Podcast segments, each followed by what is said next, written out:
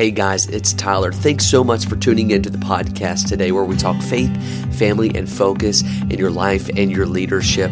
You know, juggling all of these things, it is so hard to keep track. Sometimes our heart can become so restless under the stress and the responsibility of all these facets of life. And that's why I wrote my book, Restless Finding Rest in a Restless World. You can go to my website and get a free copy of that book, a free paperback copy of that book at tylerarobertson.com slash restless. So if you haven't done that yet, head on over to my website and do that. Grab a free copy of that book, Restless, Finding Rest in a Restless World. And with that, let's dive into the episode.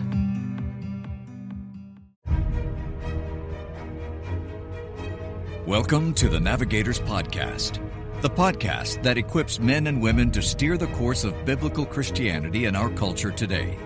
Each week, we discuss faith, family, and the cultural trends that are sure to impact the local church.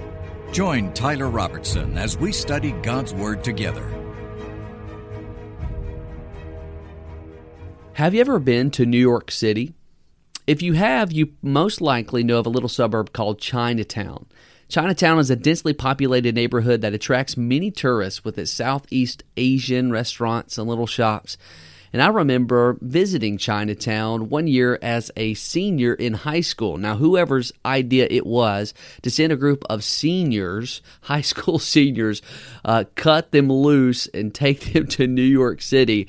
Uh, they probably ought to be shot, but nonetheless, at least we live to tell about it. But I remember before we had gotten there, uh, hearing from some people who had gone there beforehand, and they warned me. They said, Tyler, make sure that you're on your defense. There's some vendors there that are rather aggressive. And so I kind of already knew what was going to happen when we went there. I was going to test my negotiating skills and see exactly what I can come away with. And so I remember walking into this one shop, me, me and a group of buddies walked into this one shop, and there was this little guy behind a counter. It was they sold just about everything you could think of: watches and shirts and hats and jewelry and all kinds of things. And I remember him. He caught my eye for just a second, and then he motioned me over. He said, "Hey, psst, psst, you, uh, come here." And of course, as a high school senior, I saw no potential danger in this some strange, dirty-looking man ushering me behind a counter, so I hurried right over there. And when I got there, I remember he pulled out this little drawer. He called it his secret drawer, right? He pulled it out. And inside that drawer was flashy, I'm talking big, gaudy watches. Man, some of the biggest, some of the nicest watches I had seen. And I remember him looking at me and said, Hey, my man, my man, these watches right here, I don't let many people see. He was telling me he went on and on about how amazing these watches are and all the features that these watches and how special I really was to be able to see inside of his special drawer. And he said, My man, listen, these watches are normally sold for $4,000 a piece. But today, and today only, I'm going to sell you one of these watches for just $20. 20 bucks and you can walk away with the genuine real Rolex watch. and I remember my reaction just like it was yesterday. To be honest with you, it surprised both of us. I bursted out in laughter, started laughing, and I looked at him square in the eye and I said, Sir, if what you said is true, then you are the worst salesman I've ever met. And I walked away uh, chuckling, chuckling real big. My buddies, we were ushering out there chuckling as well. And the guy just kind of didn't really know what to say, uh, stood there frozen and stunned by my reaction. But you know, it's so funny because I think about that story and I think about how our world is so much like that salesman. They try and they try to sell us a cheap imitation of God's rest. And to be honest with you, we often buy right into it. But the truth is that somebody has lied to us. Our culture does lie to us, and they tell us that, hey, you can have peace of mind if only you had more. See, the world, it says, the business world especially, has told us that our self worth hinges on how much money we make. Or Hollywood tells us that wealth is the essence of power and prestige. Wall Street has ignited a rage of addiction to the drug of the dollar.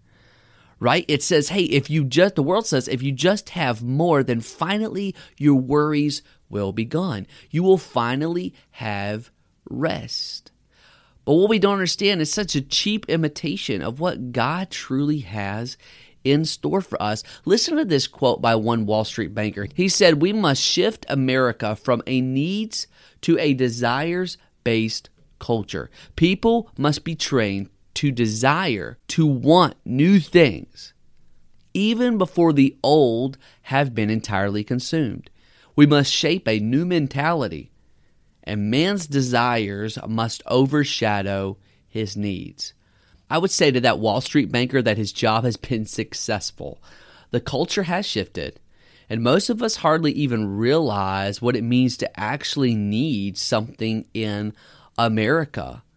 Right? We are convinced by every fiber of our being that we need the newest iPhone or we're convinced by what the world tells us and all the advertisements in the business world and Wall Street. We're so convinced that we've got to have the newest sports car, we've got to have designer clothes, we've got to have the little logo on our hat in order uh, to be relevant, or whatever it is, we have been conditioned to believe that the next new thing will give us peace and give us true happiness.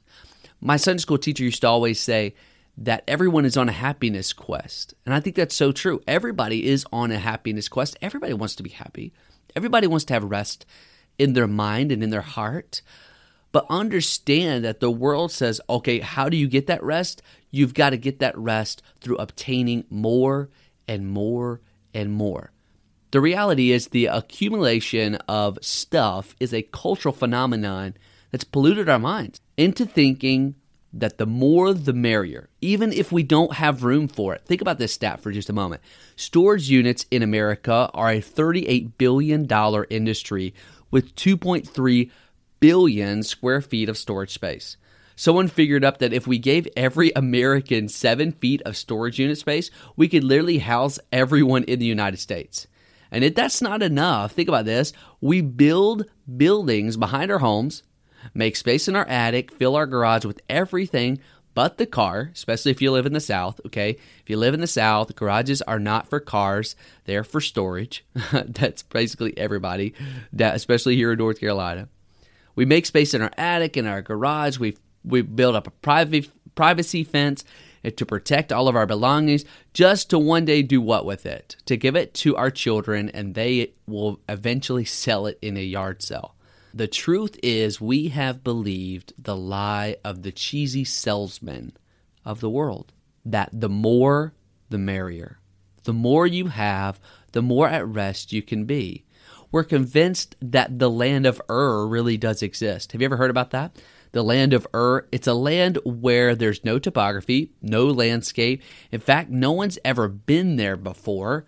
A lot of people wish they were there, but maybe even just if they could visit there for just a short time. But for some strange reason, there's no clear path that leads to this destination. You know what the land of Ur is? It's where people wish to be smarter, better, faster, stronger, and most importantly, richer. We want more. And I think you get the point there. It's a place that people strive for but never hit the mark, right? How much is enough? You finally get that new phone, you finally get that new car, you finally get that dream home. But how much truly is enough? And people tell themselves, if I get that dream home, then finally I'll be happy. But then they get that dream home and it just doesn't seem to satisfy. Right? The land of Ur, you can never reach it. It's always a desire for more. And this fire on the inside is fueled by a more is better mentality and it has led man into a drunken stupor of whoredom. And I truly believe that. It has. We hoard our things and we stock up our things. Why do we do that? Simply because we think it's going to give us peace, it's going to give us rest. But what does Jesus say in Matthew chapter 6? We're going to get really into what Christ says in Matthew 11 later on. But what does he say specifically about our riches and about what we strive toward? Well, Matthew 6 says, No man can serve two masters. For either he will hate the one and love the other, or else he will hold to the one and despise the other. Ye cannot serve God and mammon, or that word mammon simply means the things of the world. This is the epitome of living a double life. And many Christians, I think, have fallen into this trap. See, we want Jesus, we want to walk with Christ, but yet we want to live for the world. We want to walk in Christ in obedience to God's word, but yet we want wealth, health, and happiness. And to be honest with you, and I'm just going to go on record and say that God has never promised you uh, earthly riches, but He has promised you blessing. See, the blessings that we have in our mind are a lot different than the blessings that God has in His mind we think that if we just say, okay, I want that house, that I'm going to get that house. But what if it's not God's will for you to have that house, right?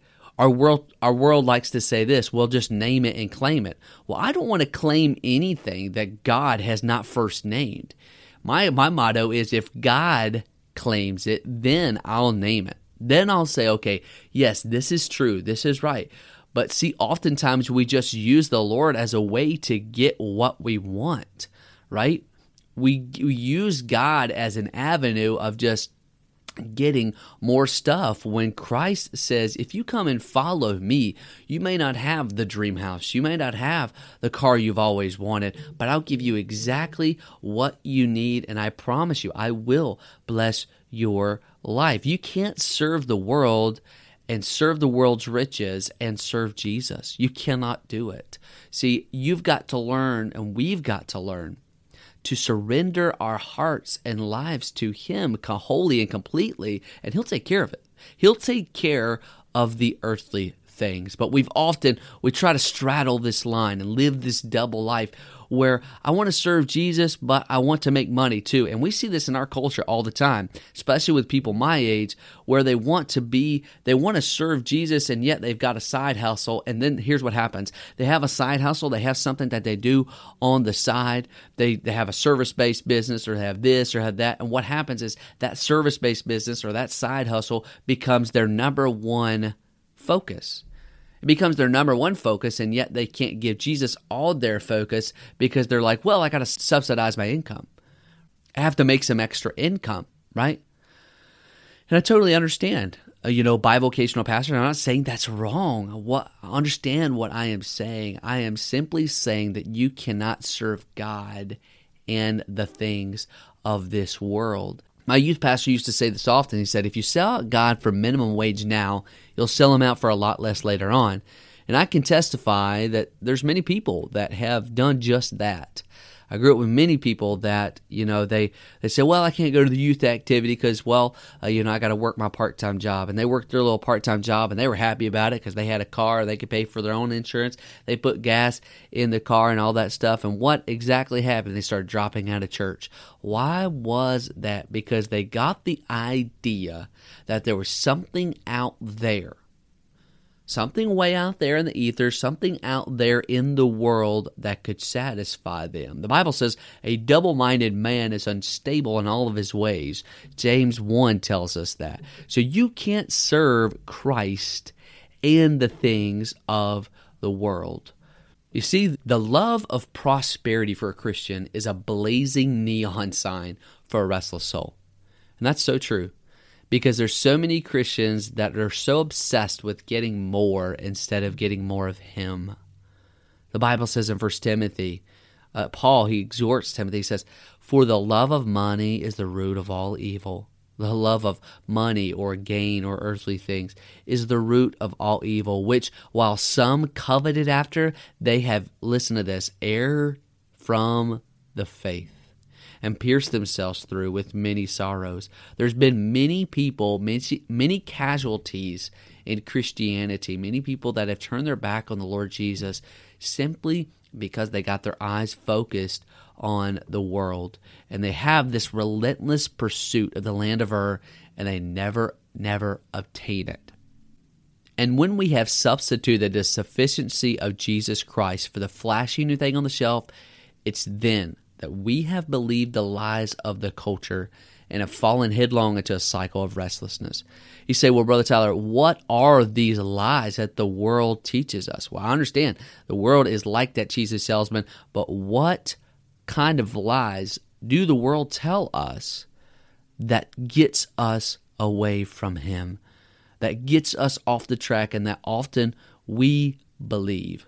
Next time, we're going to talk about what are specifically the lies of our culture, what they tell us, the messaging and advertising, the messaging in business that they try to tell us and sell us a cheap imitation of God's rest. We'll dive headlong into those lies of the culture and try to debunk those things with God's word.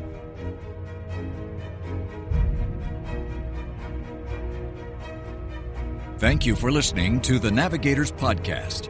Visit tylerarobertson.com and subscribe to our readers group for helpful articles, podcast updates, and book releases.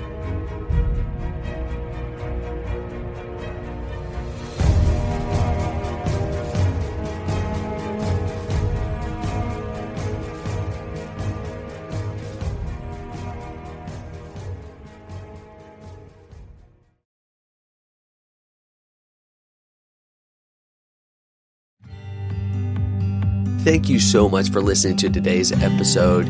If you want to read more articles, listen to more podcast episodes, or find more resources, you can go to tylerarobertson.com, tylerarobertson.com, and subscribe to all of that. We would love to have you as a part of our community as we grow in our faith, family, and leadership focus.